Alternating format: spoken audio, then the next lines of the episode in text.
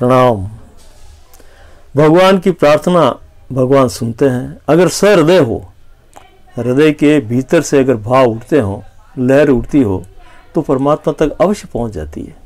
एक छोटी सी प्रार्थना जो हमेशा हर जगह बोलते हैं, लेकिन उसमें इतने भाव भरे हैं कि प्रभु, हम आपके हैं, आप हमारे हो, और हमें आनंदित रखना, और जो भी हम में विकार हैं, उनको दूर कर देना। छोटी सी प्रार्थना है, सुनिए आप। हे प्रभु आनंद दाता ज्ञान हमको दीजिए। हे प्रभु आनंद दाता ज्ञान हमको दीजिए।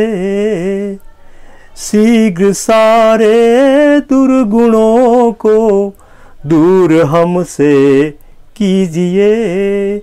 शीघ्र सारे दुर्गुणों को दूर हमसे कीजिए।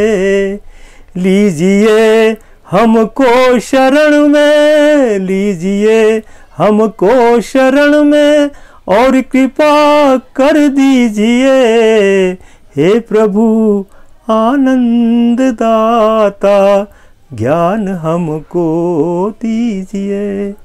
नमस्कार।